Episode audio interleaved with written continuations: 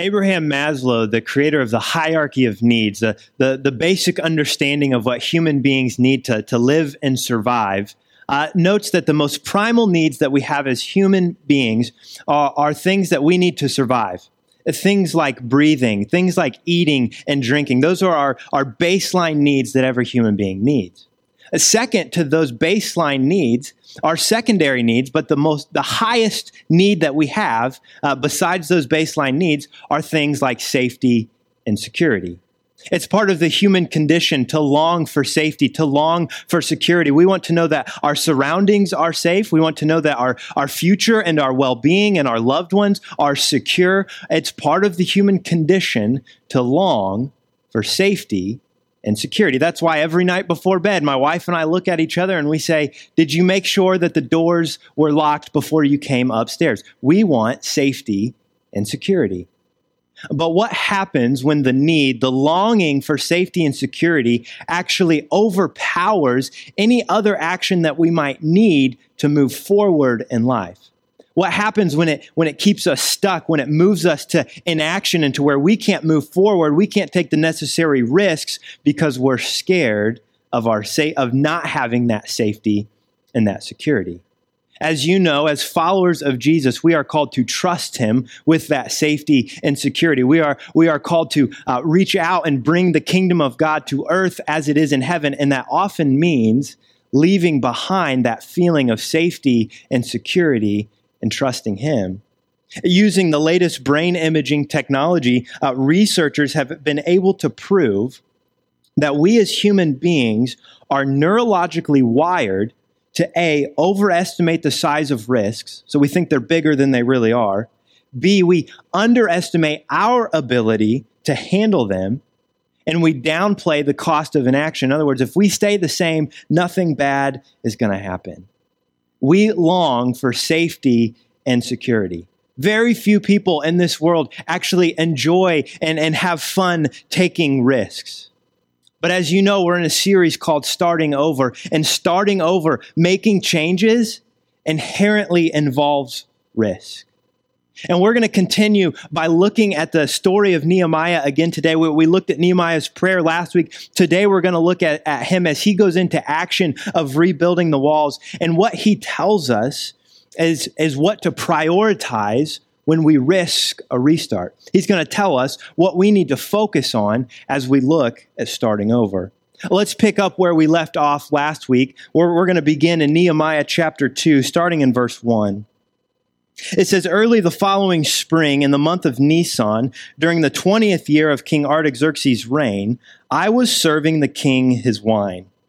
I had never before appeared sad in his presence, so the king asked me, Why are you looking so sad? You don't look sick to me. You, you must be deeply troubled.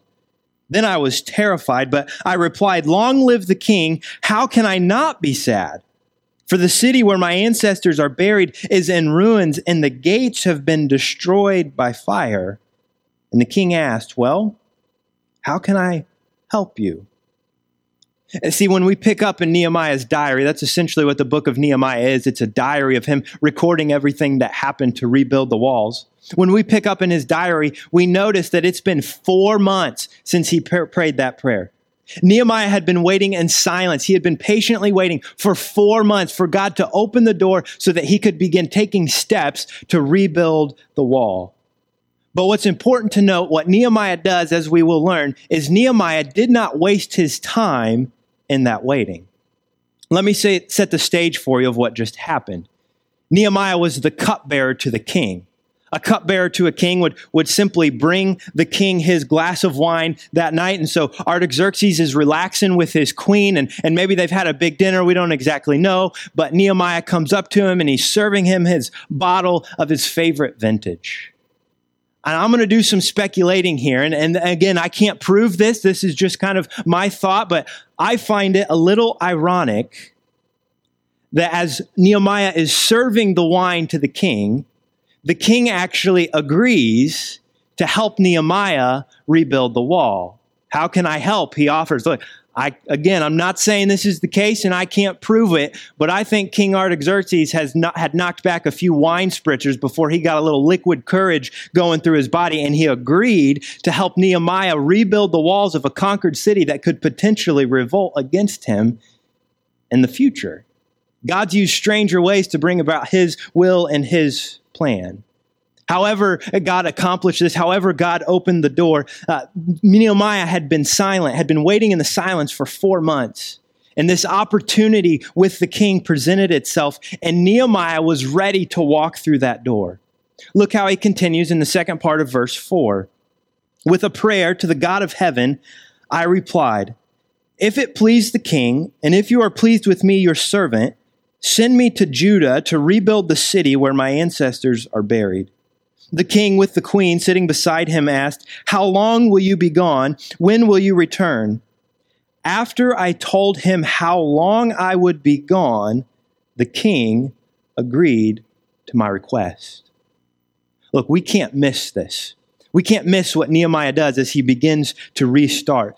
Nehemiah knew exactly what he needed to rebuild the wall. He knew exactly how long it was going to take him to rebuild the wall. That four months of silence, that four months of waiting, Nehemiah actually maximized his time so that when the opportunity presented itself, he was going to be ready. He told the king exactly how long it was going to take. If you want to start over, if you want to restart, you got to prioritize a plan to move forward. That's like priority number one. You got to prioritize a plan to move forward. Nehemiah was ready. When the king asked the question, Nehemiah already had the plan ready to go and he was able to answer, It's going to take this long, I'll be back then. Nehemiah had been waiting and he had been formulating a plan in that waiting so that when the door opened, he could walk through. And I'm going to step on your toes here for a second, but that's okay because we need this truth today. Don't tell me you have faith if you can't tell me your plans. Don't tell me you have faith if you can't tell me your plans. I mean, I hear all the time, well, I don't need to go to counseling. I've got faith. I don't need AA or the recovery meetings. I've got faith. I don't need to make a budget. I've got faith. God's going to take care of me. I've got faith. I don't need to do this or that. I don't need to plan because I've got faith. Famous preacher Chuck Swindoll once said, faith is not a synonym for disorder, nor a substitute for careful planning. Look, there is a level of intelligence, a level of intelligence that is required with active faith. Preachers used to love the old story about a man drowning in the ocean and, and he prays to God, God, please save me. And, and then a boat comes along and, and the boat says, We're here to rescue you, the captain of the boat. And, and he looks at the captain, he says, No, no worry, I have faith. My God will save me. They say, Okay. And, and they they drive away. And then a helicopter comes and, and drops a rescue swimmer into the ocean. And, and, and the rescue swimmer says, Hey, we're here to save you. And, the man says, No worry, no worry. My God will save me. Go ahead, save somebody else. And again, a third time, the airplane comes and, My God will save me. He refuses to be helped. And, and then the man drowns. And when he gets to heaven, he, he goes to God. He said, God, I had faith that you would save me. Why didn't you save me? And he says, You dingus. I tried three different times to save you. Look, faith is not the absence of intelligence or common sense. Yes, faith requires guts. It requires guts, but it also requires work, planning, and just a little bit of smarts, just a little bit of common sense. And I know from experience and, and seeing it in other people's lives as well as my own that God honors hard work and planning. And I don't want you to waste an opportunity to start over because you failed to plan. And maybe you're waiting to start over and you've been patient and you've been praying. Are you planning in this process? We've had a lot of time the last five months. Work has slowed down for a lot of people and we've spent a lot of time at home. And when we get to the other side of the coronavirus and, and the quarantine, everything's going to be different. Are you planning for that restart? Have you planned for that restart or have you wasted your time watching Tiger King and that crazy Carole Baskin? She's guilty, by the way. We've had five months to plan and to be ready and, trying to anticipate what might happen on the other side of this, but I hope everyone has planned so that, that when the time comes, we can restart. The American soldiers in the American Revolution used to say, trust God, but keep your powder dry. Trust God, but keep your powder dry. See, if you fail to plan, you plan to fail. And if you fail to plan, you will fail to start over. Nehemiah had used that time of prayer and patience and waiting, and he planned to move when the door was opened. And if you're waiting on God and you're getting ready to start over, what are you planning for when your door opens? Well, let's fast forward a little bit through his story. He is sent by the king with authority and the funding to start this project to rebuild the wall.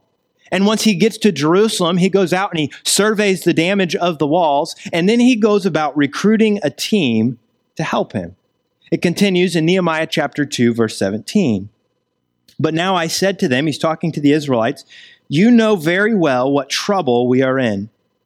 Jerusalem lies in ruins, and its gates have been destroyed by fire. Let us rebuild the wall of Jerusalem and end this disgrace. Then I told them about how gracious the hand of God had been on me and about my conversation with the king. And they replied at once, Yes, let's rebuild the wall. So they began the good work. Look, Nehemiah was never going to accomplish this task, this, this task to rebuild the wall on his own. He needed people to help him. He needed Israel to get behind him in the rebuilding process. In fact, if you keep reading in his story in Nehemiah chapter 3, it's really boring because it's just a list of names of the men and women who enlisted to help him rebuild this wall. He needed other people to accomplish this task, which is priority number two in starting over. You got to prioritize relationships that move you forward. Prioritize relationships that move you forward. See, once you have your plan, you need others to hold you accountable, support you, and lift you up to take you further than you thought you could go. Shan says to us all the time when you're isolated, you're vulnerable.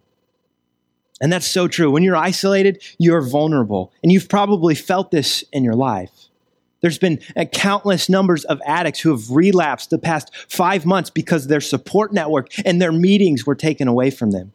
How many marriages have been ruined because one spouse goes to a city all alone and makes some really poor decisions when they were isolated?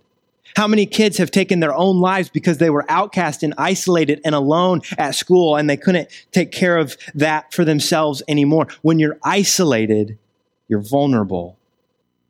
If you want to start over, establishing a support network is vital. We were never meant to do life alone. In the creation narrative, after God creates man, he looks around and he says, It is not good for man to be alone, and thus he creates Eve. It's etched in our hearts, it's etched in our makeup that we are supposed to be in, in, in relationship with other people. Establishing a network is vital, but when we need each other the most, it seems like we often shrink back because we think, ah, they're not interested, or I don't want to bother them, or, or maybe you have a comfort uh, idol and, and you just don't want to get involved in the mess of relationships. But when we do that, when we use those excuses, we go against the way we were created to live because we were created to do life together. I mean, many of our favorite stories that we love to watch and read would be really boring without people working together. Frodo would have never made it to Mordor without Sam. Luke would have never destroyed the Death Star without Han Solo. Harry would have never taken down Voldemort. That's right, I said his name. I'm not scared. He would have never taken down Voldemort without Ron and Hermione. Simba would not have survived without Timon and Pumbaa. And Batman needs Alfred. We were made for relationships. I'm always amazed at myself at how slow I am to ask for help. I come up with every excuse in the book to not ask somebody for help. Well, they're too busy. I don't want to abuse their kindness. All kinds of excuses. Y'all, when I go to a grocery store, if I can't find what I need, I will walk the store three times before I do one of two things. One, I go home and I tell my wife they didn't have it. Never works out well for me. Or two, I go to a different store to try and start the process all over again, by which point I'm just really mad and angry. I, I am so slow to ask for help. But if you want to start over, you got to get past that. You got to have some humility and you got to learn to ask somebody else for help. That's why at Crosspoint we push things like life groups and micro gatherings and serving together because that's how you grow. That's how you move forward. That's how you get to places that you can't get by yourself. Being together is healthy. That's why we say all the time here together is better than alone. Together is better than alone because it encourages us. It equips us. It lifts us up and it allows us to move forward in ways that we never would have been able to on our home on our own. Nehemiah needed help. Nehemiah needed uh, stone masons and craftsmen and, and people to come build this wall with him. So that's what he did. He recruited a team. He, he had a reliable support network. But as you know, in any project, you will always meet opposition. No project is complete without some opposition. And we will always face opposition as we try to start over, but we can choose how to respond to it. In fact, look what happens. Uh, this is kind of a snapshot of just one of the many oppositions that Nehemiah would face in chapter 4, uh, starting in verse 12. The Jews who lived near the enemy, and the, the enemy was threatening war against them, came and told us again and again, they will come from all direct- directions and attack us. So I placed armed guards behind the lowest parts of the wall in the exposed area. I stationed the people to stand guard by families armed with swords, spears, and bows. Then, as I looked over the situation, I called together the nobles and the rest of the people and said to them, Don't be afraid of the enemy. Remember the Lord who is great and glorious, and fight for your brothers, your sons, your daughters, your wives, and your homes. You see how Nehemiah responds to this opposition. War is like at the brink, they're getting ready to come after him, and he says, Don't be afraid. Instead, trust in the Lord who is great and glorious. He was ready for the opposition because he knew who his God was. He was ready for the opposition because he had learned to prioritize confidence in the God who makes a way forward. He had total trust, total confidence in God. As I said, Nehemiah would face lots of opposition. If you read his whole story, it happens time after time after time. One writer, when reflecting on the story of Nehemiah, says an unspoken job requirement of every leader is to handle criticism. And if you're not criticized, you're probably not moving forward. The same is true for us in our daily lives. When you begin to start over, when you begin to make changes, you will face criticism. Because what you are doing is new.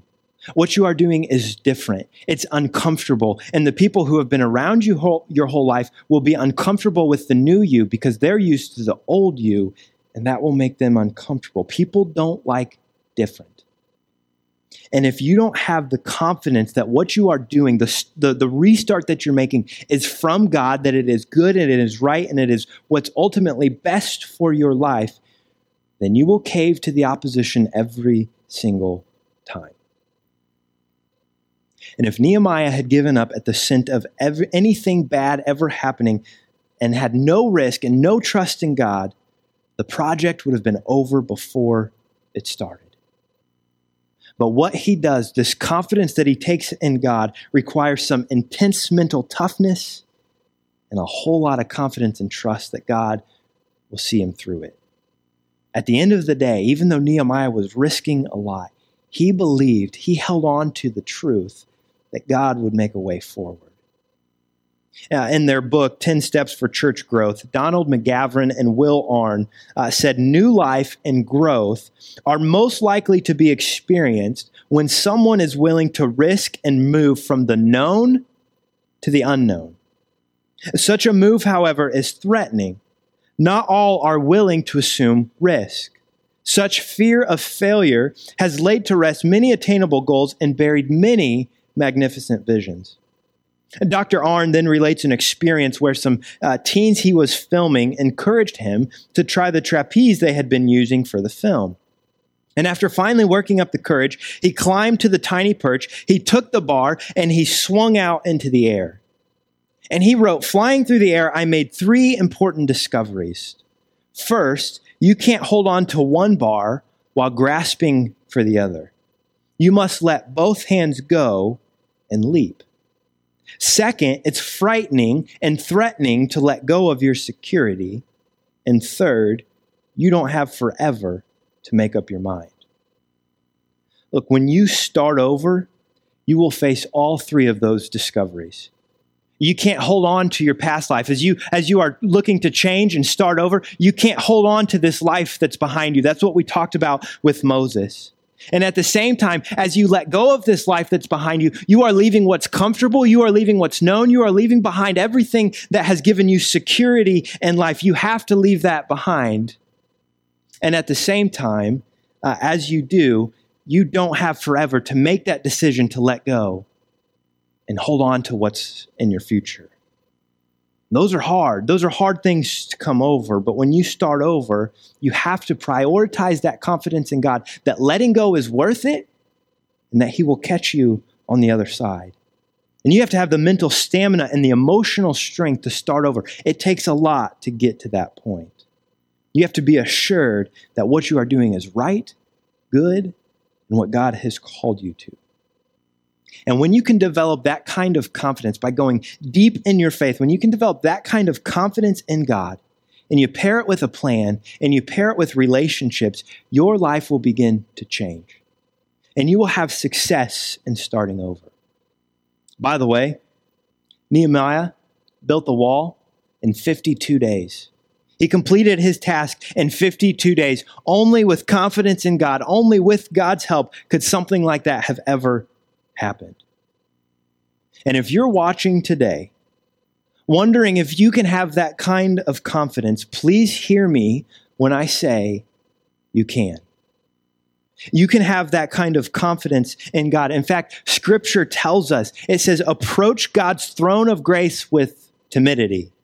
No, no, no. Approach God's throne of grace with confidence so that we may receive mercy and find grace to help us in our time of need. Friends, if you want to start over with God, Jesus has made the way. He's made it possible to approach God with confidence. And when you approach Him with confidence, you can receive the grace that none of us deserve, but that everyone is promised. And it's my prayer today that as you start over, you would place your confidence in Jesus who made a way to God. Let me pray for you. Heavenly Father, uh, starting over is hard, and it takes a lot of uh, planning, it takes other people, and it takes confidence in you, God. And so I pray that you would just overwhelm our spirit, overwhelm our hearts and our minds, uh, that you are with us and that you have a plan for us and that, that you want us to move forward, that, that you love us too much uh, to leave us where we are, but that you've called each of us to change, to become more like you. And so, Father, I, fa- I ask that you would just uh, overwhelm our spirit with that truth, that we could have confidence in you, that when we call on you, we will uh, be saved. Thank you for Jesus, and thank you for the many blessings that you've given us. And it's in uh, your precious name that we pray. Amen.